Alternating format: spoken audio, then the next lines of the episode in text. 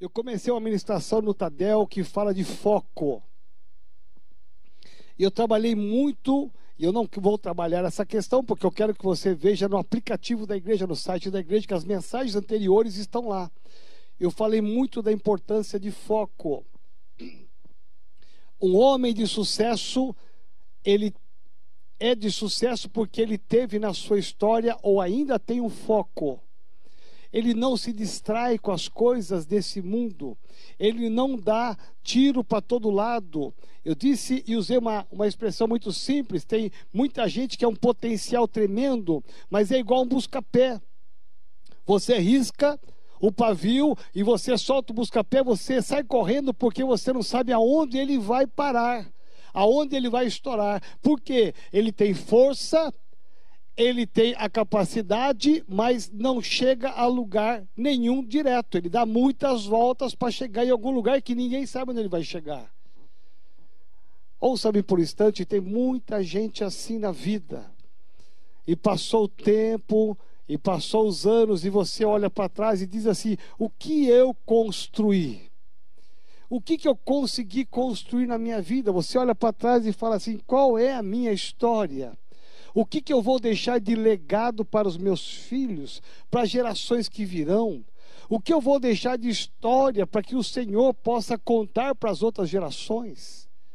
E eu creio que Deus quer te colocar nesta visão, que é a visão de ter um foco, de você entender que nós, como Igreja Metodista Renovada, nós sabemos primeiramente quem nós somos em Cristo. Primeiramente.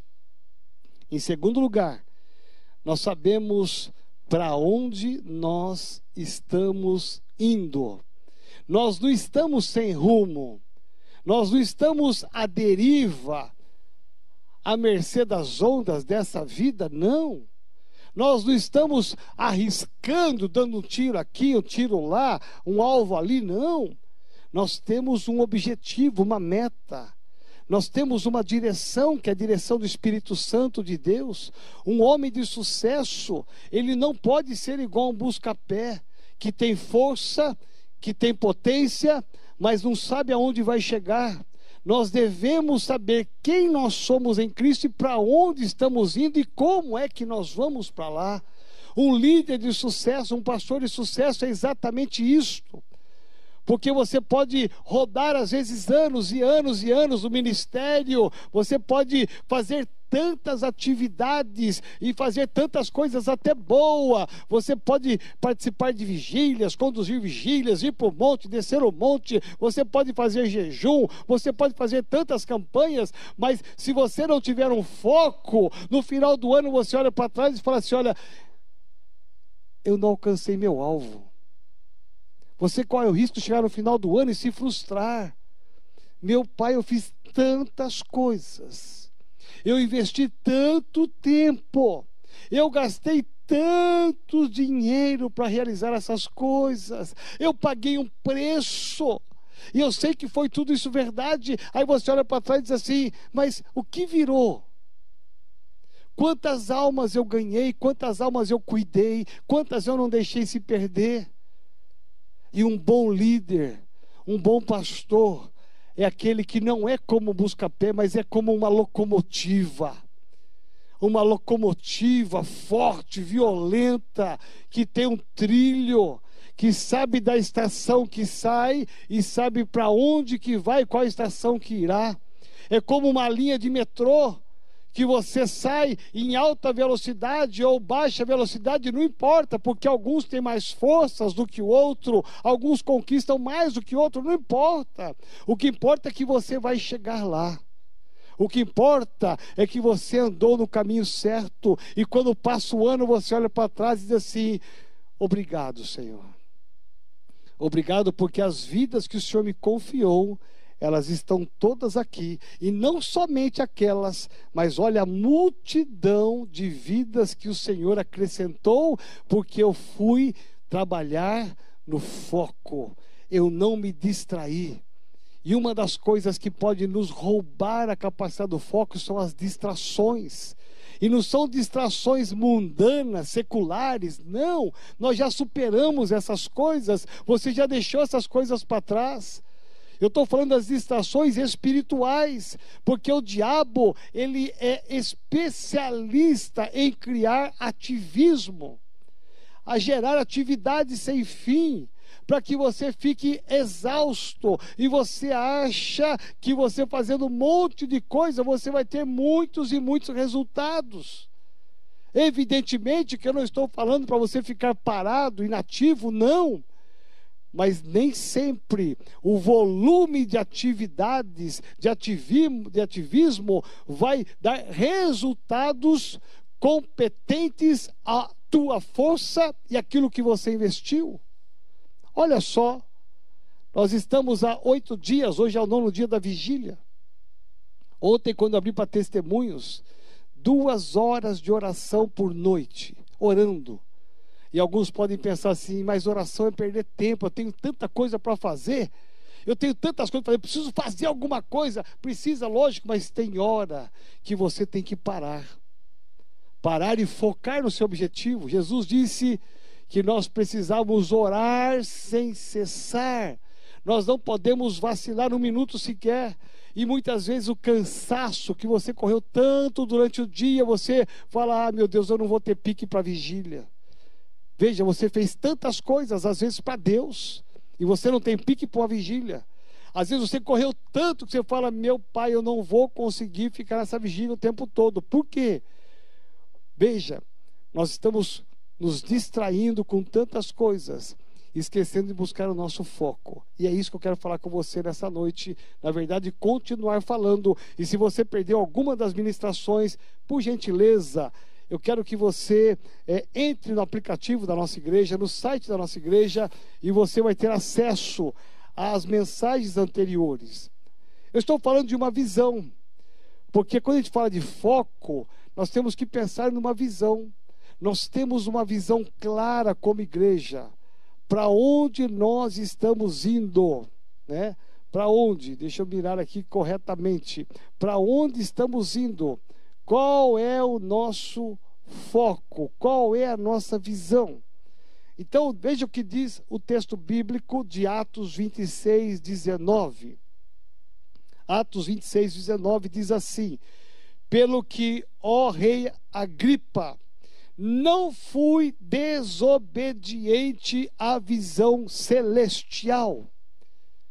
Paulo está dizendo aqui, e é o apóstolo Paulo que está dizendo essas palavras, quando ele foi convocado, quando ele foi intimidado sobre o que ele estava fazendo, quando ele foi acuado por estar pregando o evangelho, ele vai responder exatamente isso ao rei, ó rei Agripa, eu fiz o que eu fiz porque eu não sou desobediente à visão celestial, eu creio numa visão que é uma visão celestial. Então, nesse momento, ele está apontando para um foco. Eu não desfoquei a minha visão. Eu tenho um alvo. Deus me chamou para fazer algo e eu vou fazer este alvo. Eu vou fazer esse algo. Então, Paulo está dizendo, eu jamais serei desobediente a uma visão celestial que Deus me deu. Qual é esta visão? A visão não é só de fazer um monte de programações. É muito lindo pegar a agenda e encher de atividades. Nós mesmos muitas vezes caímos nesse erro. E fazemos um monte de atividades, achando que essas atividades vão movimentar a igreja. Elas podem até trazer uma movimentação, só que nem sempre essas programações trazem o resultado daquilo que nós estamos fazendo e que devemos fazer. E Paulo vai dizer, eu jamais fui desobediente à visão celestial. Nós temos uma visão que não é uma visão do homem, não é uma visão do homem ou de uma denominação. M D A, Método de Discipulado Apostólico, é uma visão celestial.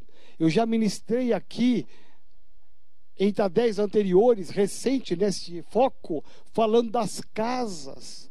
Por que é que Jesus entrou nas casas. Por que é que Jesus tinha a sua casa em Cafarnaum e ali ele realizou milagres? Ele saía para todos os lados pregando, ensinando, fazendo maravilhas, mas ele chegou hora, chegava uma hora que ele voltava para Cafarnaum porque ele tinha uma casa lá. E Jesus mostra a importância da casa. Por isso que ele entra na casa de tantas pessoas e ali produz milagres. Milagres que nós também vivemos. Ali ele comia, ali ele curava, ali ele ensinava. Aprendemos isso a semana passada. Tal a relevância da família. Mas nós, durante muitos anos e muitos séculos, a igreja evangélica, a igreja cristã foi incentivada somente ao templo. E eu disse aqui, duas asas importantes deve ter uma visão, e essa visão tem duas asas. Primeiro, são as casas, aonde você está hoje, confinado, aonde você está hoje por conta da, desse vírus.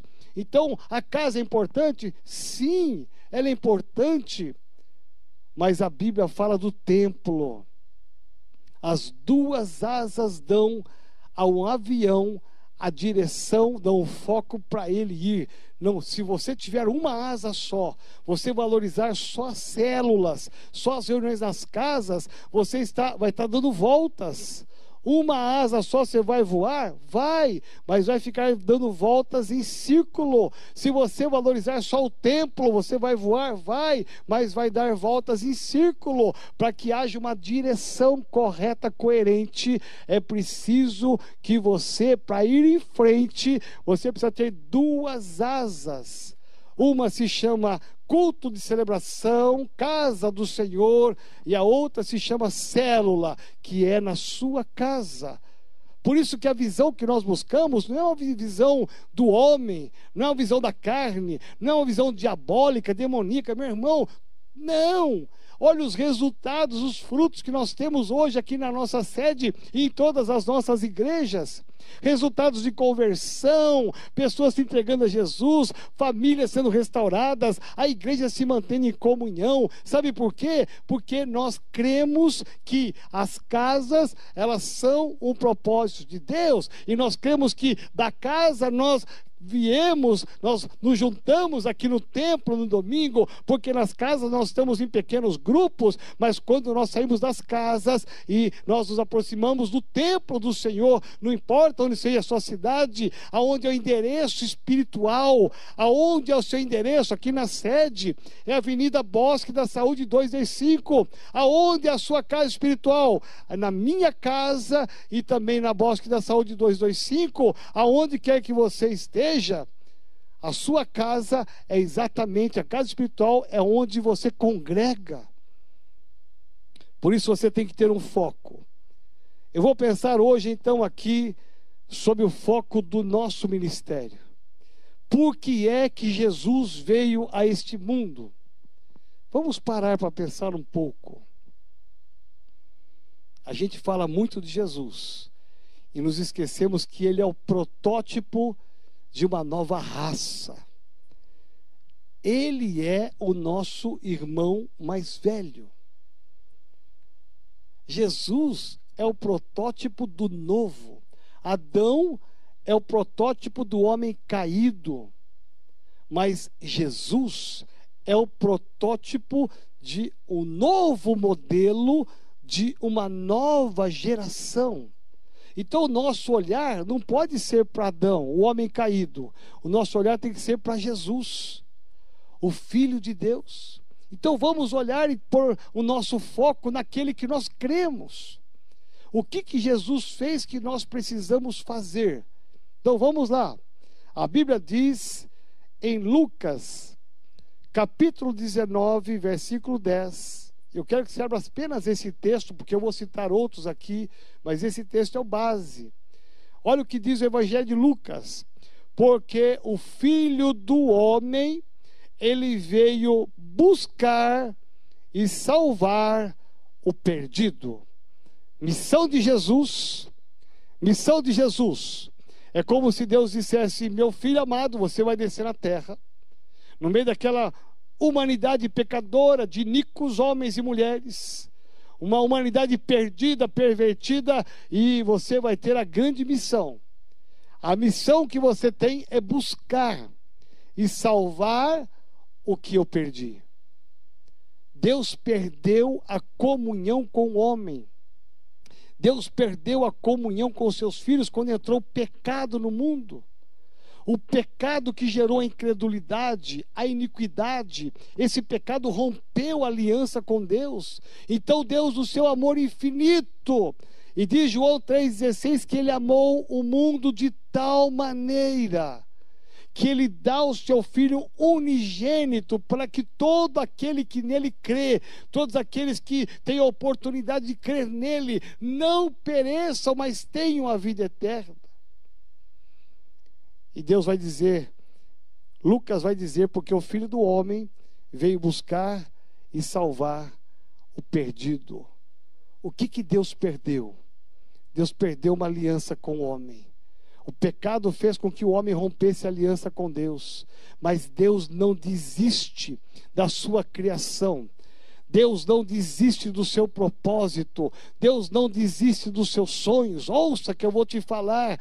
Um homem de Deus, um líder de Deus, um pastor de Deus, não desiste da sua missão.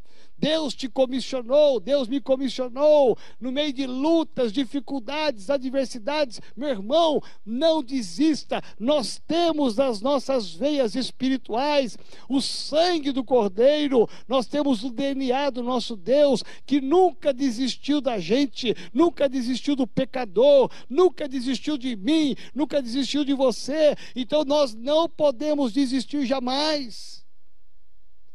É por isso que a palavra de Deus diz: aquele que põe a mão no arado, aquele que põe a mão no arado, que jamais olhe para trás. Jamais. Você pôs a mão, meu irmão, no pastoreio, olhe para frente, a um alvo.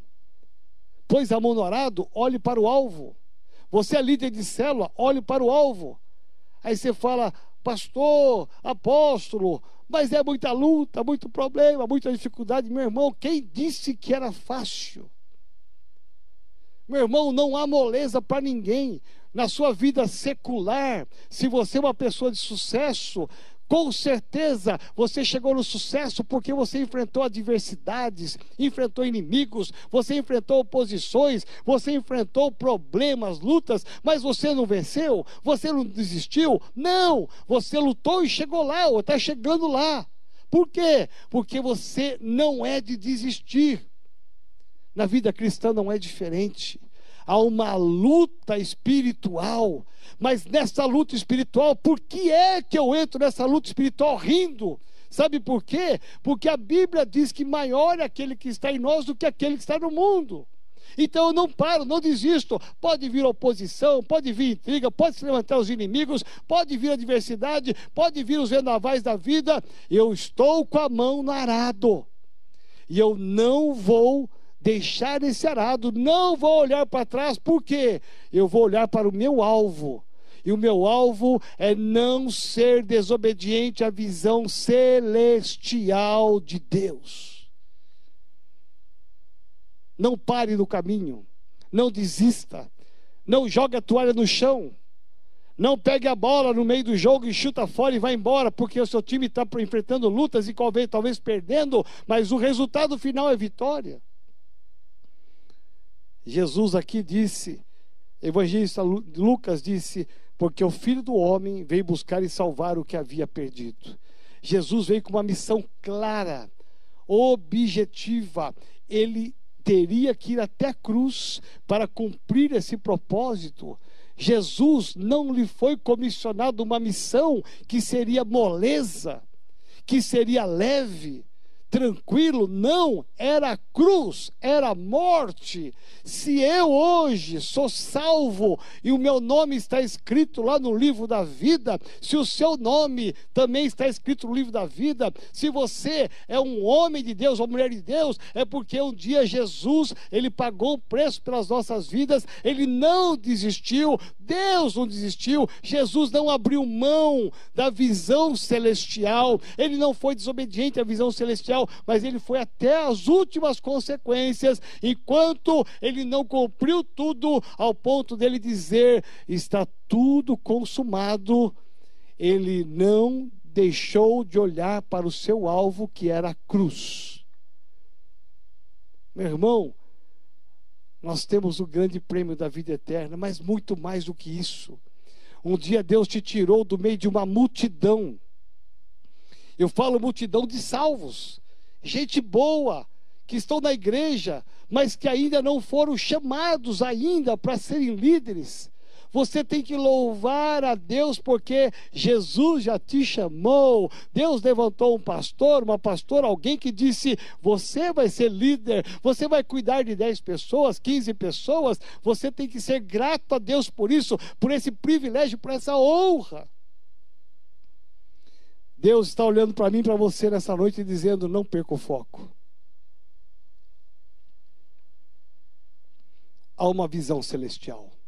celestial, que nós devemos persegui-la e não ser desobediente, porque você pode fazer tudo, ter uma agenda lotada no ministério, ter uma agenda lotada na sua vida de célula, de líder de célula, e mesmo assim você estar em desobediência à visão celestial, porque a visão celestial de Paulo é a mesma de Jesus, e que não pode ser diferente comigo e com você.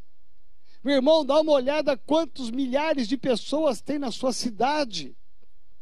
Eu me lembro de Jaguapitã, que estão ali me ouvindo. Jaguapitã, quando eu fui para Jaguapitã, há muitos anos atrás, tinha doze mil habitantes. Uma cidade pequena, menor do que um bairro de São Paulo. Hoje é uma cidade que tem vinte mil habitantes. Cresceu. Quase dobrou. Nós devemos olhar São Paulo e enxergar uma cidade com, só aqui a capital, com onze milhões, quase doze milhões de pessoas. Meu irmão, será que todas elas vão morar no céu? Qual é o nosso papel? Vamos parar para pensar nesse Tadel. Qual é o nosso foco? É encher a nossa agenda de atividades, de coisas para envolver a igreja, fazer comunhões e comunhões. Esse é apenas um aspecto, mas não é a visão completa, porque a visão completa é a visão que Jesus teve, é a visão que Paulo teve. A visão de Cristo é, eu tenho que entender que o meu papel é buscar e salvar o perdido. Veja, esse é o papel da igreja. E quando eu falo igreja, somos nós pastores, nós líderes de célula, os membros também. Mas Deus espera primeiramente de nós. Mas nós podemos nos distrair. As nossas agendas podem roubar de nós o nosso foco. As nossas agendas podem consumir o nosso esforço, consumir as nossas energias, gastar todo o nosso tempo, e depois chegar no final do mês e falar assim, eu estou cansado, eu estou cansado de tanta coisa que tem na igreja, eu estou cansado de tantas atividades.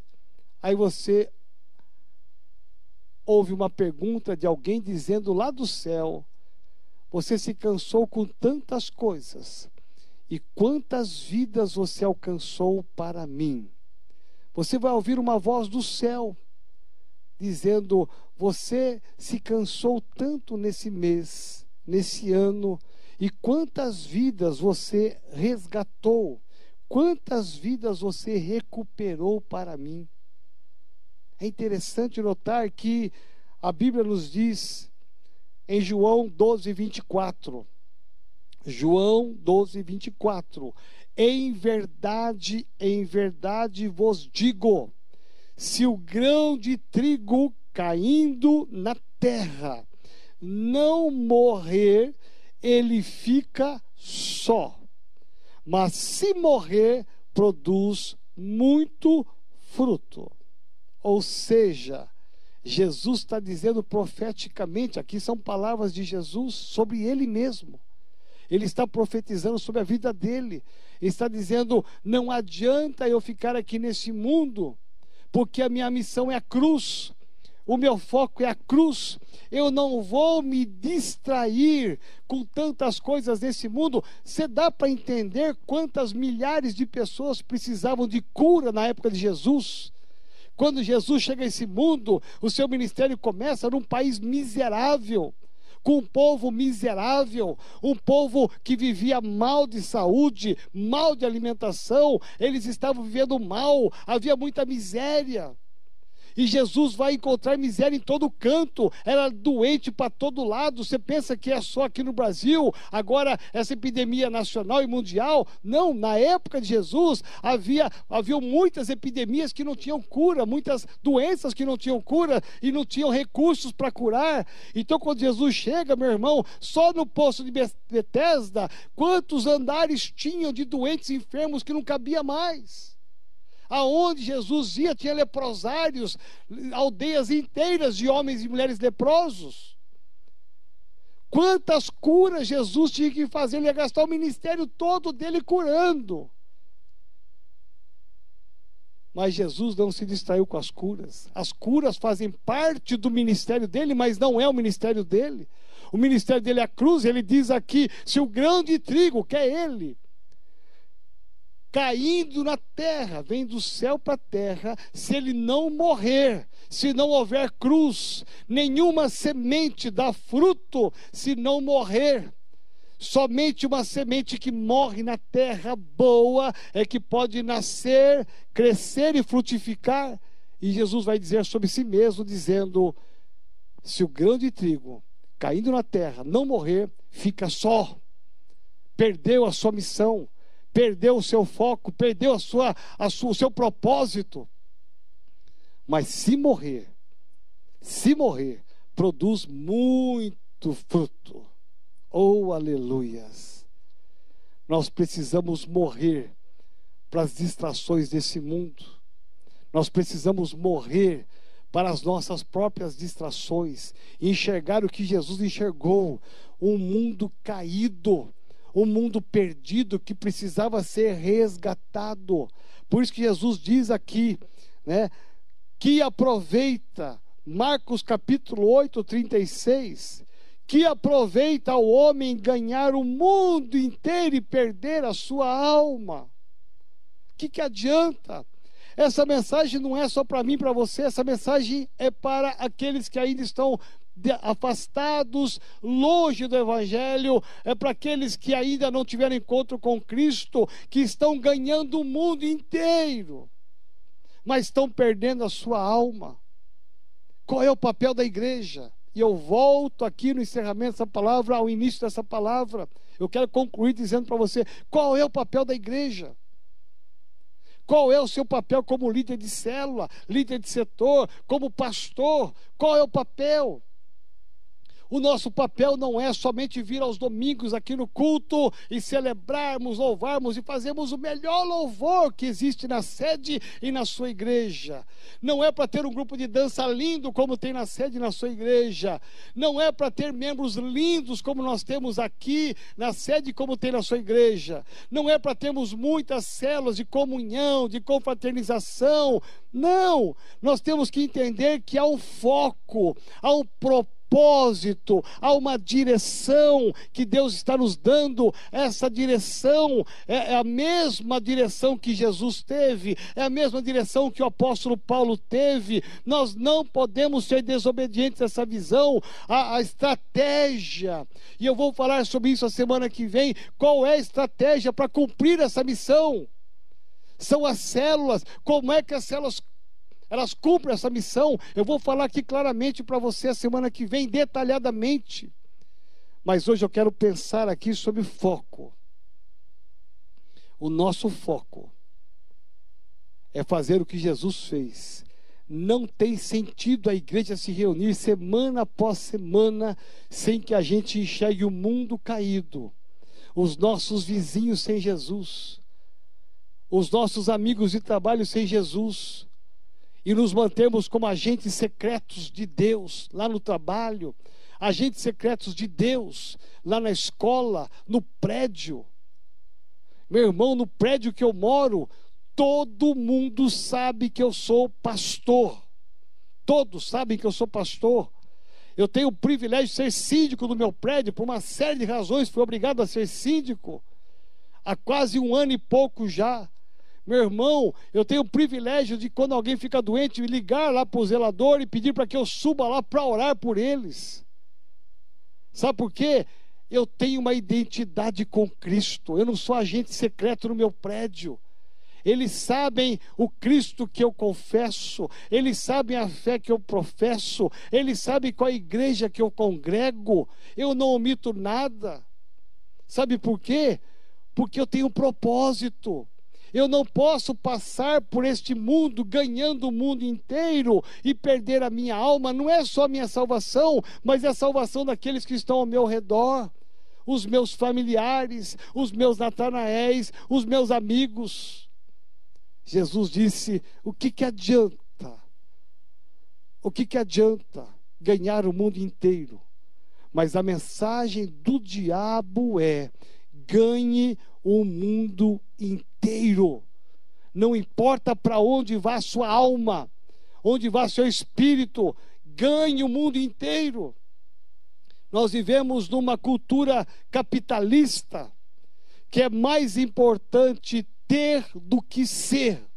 É mais importante ter um carro do que ser salvo. É mais importante ter uma casa do que ter santidade. É mais importante ter dinheiro no banco do que morar no céu. É mais importante passear o tempo todo do que ter compromisso com a igreja. É mais importante ter tantas coisas e não ser nada para Deus. Essa é a cultura capitalista que tem cegado milhares e milhares de pessoas, inclusive parentes nossos, meus, seus, amigos amigos nossos, meus, seus.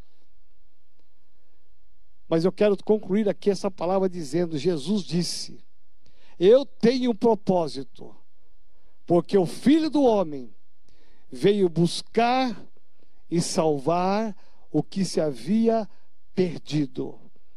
E nessa noite eu quero aqui concluir a minha palavra dizendo para você: o que é que você perdeu da sua igreja, pastor, pastora, líder de célula, de setor? Quem você perdeu ao longo desses anos passados? Quem que você precisa achar? Líder de célula, quem você perdeu na caminhada da vida cristã? Dá uma olhada. Dá uma olhada na sua lista de ovelhas que você tinha há um ano atrás. Pega as fotos do seu WhatsApp que você tinha da célula há um ano atrás. Aonde estão as pessoas que congregavam com você na sua pequena igreja chamada célula? Pessoas que estavam na comunhão, pessoas que compartilhavam a palavra, pessoas que te ajudaram em algum momento. Aonde estão essas pessoas? Nós corremos atrás de tantas coisas e perdemos o foco, que é o foco de Jesus. Porque o Filho do Homem veio buscar e salvar o que se havia perdido. Quem você perdeu na caminhada? O diabo é especialista em roubar pessoas do rebanho de Deus. A Bíblia conta uma parábola de um bom pastor. Esse bom pastor tinha cem ovelhas. Eu fico olhando para aquela história, a parábola, eu fico maravilhado, porque ele tinha cem ovelhas. É um número razoável. Para aquela época era uma pessoa próspera. E na hora de voltar de um dia das pastagens, que ele saía, levava a pastar e voltava, no final da tarde ele começa a contar as suas ovelhas. E quando ele começa a contar, ele se dá por conta de que apenas uma uma não estava presente, uma não acompanhou o rebanho, uma não estava junto com as outras, uma não veio com as demais. Naquele momento, ao invés de ele pensar assim: bom, eu tenho noventa e nove, eu tenho noventa e nove, eu sou um homem próspero, uma ovelha não vai fazer falta nenhuma, uma ovelha não vai fazer nem cosquinha, depois eu compro mais uma, eu volto a cem ovelhas, ou alguma dá uma cria e eu volto a cem ovelhas. Isso é fácil. Muitos de nós às vezes pensamos assim: saiu o irmão da célula, saiu um líder de célula e foi embora, às vezes magoado, às vezes triste, uma situação que houve uma complicação. Você disse: eu tenho dez na minha célula, eu vou ficar com nove, ele que vá, porque eu tenho nove. Você percebe o engano do diabo? Jesus veio buscar e salvar o que se havia perdido. Uma ovelha, uma vida é importante para Jesus. Nós devemos amar cada uma dessas ovelhas. Deus te deu dez pessoas na sua célula, sua pequena igreja. Você tem que cuidar dessas dez para que elas sejam tão bem cuidadas que elas possam multiplicar. E não fazer como aquele homem da parábola dos talentos que enterrou. Não. Você tem que cuidar tanto que vai dobrar. Porque elas vão ficar tão abençoadas que elas vão trazer outros. Mas aí você fala assim: ah, eu tenho mais nove. Para que buscar mais uma? Vai dar trabalho. Talvez eu vou ter que ir lá e pedir perdão porque foi culpa minha. Eu exagerei na correção, eu exagerei na brincadeira, eu acabei não cuidando tão bem dela. Ela foi embora porque eu parei de ligar para ela, só dava trabalho na célula, só tumultuava. Fez bem ir embora.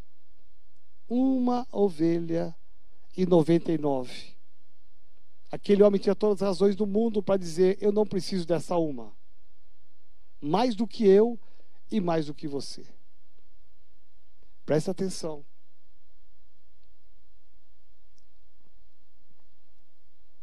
Às vezes nós ficamos pensando: não vale a pena, vou ter que me humilhar, eu vou ter que pedir perdão, vou ter que me rebaixar.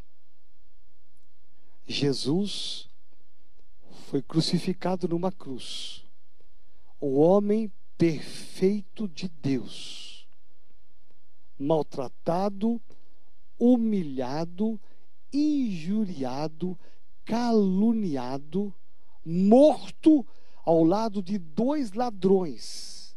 E naquela cruz ele ainda diz: Pai, perdoa-lhes porque não sabem o que fazem. Qual é o nosso foco? Qual é o nosso propósito? Nessa época de célula online, é o melhor tempo que estamos vivendo para a gente pegar esse aparelho, pegar o computador, abaixar o Zoom. Você baixar o Zoom no seu computador, no seu, no seu celular, e você convidar pessoas, pessoas que você sabe que estavam um dia na sua célula. Você olha as fotos de um ano atrás, elas estavam aqui, mas agora você bate a foto atual, você posta essa foto no grupo da igreja e não estão essas pessoas. Mas por que que elas não estão? O que que aconteceu? O nosso coração de pastor não pode ser um coração de um pastor, de um líder capitalista, de ter e não ser. Nós temos que ser pessoas com compaixão. Nós temos que ser perdoadores. Nós temos que ser amorosos. Nós temos que ser cuidadores dessas vidas. E eu estou dizendo isso hoje porque esse é o foco. É o objetivo. Talvez você vai ter que terminar esse Tadel e antes da vigília, você vai ter que olhar nas suas fotos, na sua coleção de fotos, e voltar um ano atrás, e coloca lá um ano atrás, doze meses atrás, e você verificar algumas carinhas que estavam ali sorrindo, alegres com você na célula, e que hoje não estão mais. Eles estão como aquela única ovelha que se perdeu do rebanho. Mas aquele pastor nos dá uma lição, porque ele tem um foco. Eu vim buscar e salvar o que se havia perdido. Esse pastor deixa as noventa e nove ovelhas guardadas, protegidas, cuidadas, e ele sai. Ele leva tempo, ele estava cansado, com fome, ele estava exausto depois de um dia inteiro ir atrás daquela única ovelha. Mas vale a pena. Jesus morreu pela minha vida. Vale a pena ir atrás dessa única ovelha. Jesus morreu pela sua vida. Vale, atrás ir a, vale, vale a pena ir atrás dessa única ovelhinha do seu pequeno rebanho que se chama célula. Talvez você vai ter que acabar essa, essa mensagem. Ao acabar essa mensagem, você vai ter que listar o nome de algumas pessoas. Eu não quero que você mande uma mensagem padronizada para cada uma delas. Ô, pastor, que legal, o senhor deu uma ideia legal. Eu vou mandar uma mensagem padrão, vou fazer um vídeo e vou é, mandar para cada uma delas. São dez pessoas que eu perdi no meio do caminho, que se afastaram por alguma razão. Eu vou mandar um vídeo para cada uma delas. E eu vou recuperá-las. Não. Eu quero que você faça isso uma por uma. Aquele homem foi atrás de uma. E enquanto ele não achou aquela uma ovelha, ele não voltou para o aprisco com as demais ovelhas. Talvez você vai ter que fazer isso hoje. Ligar para dez pessoas sucessivamente. Talvez você vai ter que ligar amanhã novamente, porque a pessoa não te atendeu, a pessoa não te recepcionou. Talvez a pessoa disse que sim, mas não, não, não reagiu. E amanhã é dia de célula, é dia de você ligar de novo e falar: olha, eu quero muito que você venha na minha célula online. Onde eu errei? Onde eu falhei? Eu quero pedir perdão. Volta para a minha igreja. Volta para a minha célula. Volta para o aprisco com as demais ovelhas. Você é importante demais. Olha a importância que esse homem deu para uma única ovelha. Uma única ovelha. Por quê? Porque, na verdade, aquele homem tinha em mente, não em ter, mas em ser um pastor, alguém que cuida, alguém com compaixão. Eu não vou deixar a ninguém para trás, ninguém. Ninguém ferido, ninguém magoado, ninguém entristecido. Essa quarentena é uma boa oportunidade de você listar essas pessoas e manter o seu foco. Eu quero fazer e obedecer à visão celestial. Jesus obedeceu à visão celestial. Paulo diz: ó rei Agripa, eu não fui desobediente à visão celestial. Ou seja, eu estou no meu propósito, eu estou no meu caminho, que é pregar o evangelho, é recuperar as pessoas para o meu Cristo. Assim tem que ser a igreja, Igreja Metodista Renovada. Você pastor, você líder, nós somos chamados para fazer parte de um exército, não um exército derrotado, perdedor, destruído, covarde. Não, nós somos chamados para nos levantar em fé. Diz a palavra: desperta, tu que dormes. Meu irmão, talvez você está dormente na sua célula. Se desperta. Deus te chamou com um propósito. Deus colocou um alvo na sua vida. Deus te deu um foco, te deu uma visão. Vamos juntos ganhar pessoas para Jesus. Vamos juntos recuperar aqueles que estão à beira do caminho. Vamos juntos povoar o céu e saquear o inferno para Jesus. Eu quero te convidar a ficar de pé aí na sua casa. Eu quero orar com você e encerrar essa palavra. Fica de pé na sua casa, feche seus olhos. Pai, em nome de Jesus, o nosso coração arde, arde por ti. O nosso coração está inflamado pelo teu amor, pela tua graça, porque um dia o Senhor enviou o seu único filho para nos salvar. Obrigado, Deus, porque a missão de Cristo alcançou o meu coração e o coração de cada homem, cada pastor, cada líder que está me ouvindo nesta noite. Mas, Pai, existem pessoas que estão magoadas, feridas à margem do caminho. Nós precisamos ser obedientes à visão celestial. Precisamos ensinar essas pessoas o caminho de volta. Elas estão perdidas. Elas não sabem caminhar para voltar para o aprisco da nossa célula. Senhor, nos dá capacidade, nos dá inteligência, nos dá sabedoria para irmos ainda hoje, Senhor. Eu quero profetizar em nome de Jesus, que o Senhor está levantando hoje pastores e líderes de células, Pai, com o coração apaixonado pelas vidas que estão na célula, mas pastores que tenham compaixão por aqueles que se perderam na caminhada. Nós vamos recuperar, Senhor Jesus, um a um, um a um, Satanás que tem se aprisionado, que tem aprisionado essas vidas com mentiras, com feridas, caia por terra nesta noite. O teu povo se levanta como exército para guerrear, o seu povo se levanta como pastores para buscar esta ovelha perdida, custe o que custar, gaste o tempo que gastar, nós não vamos desistir de uma única ovelha,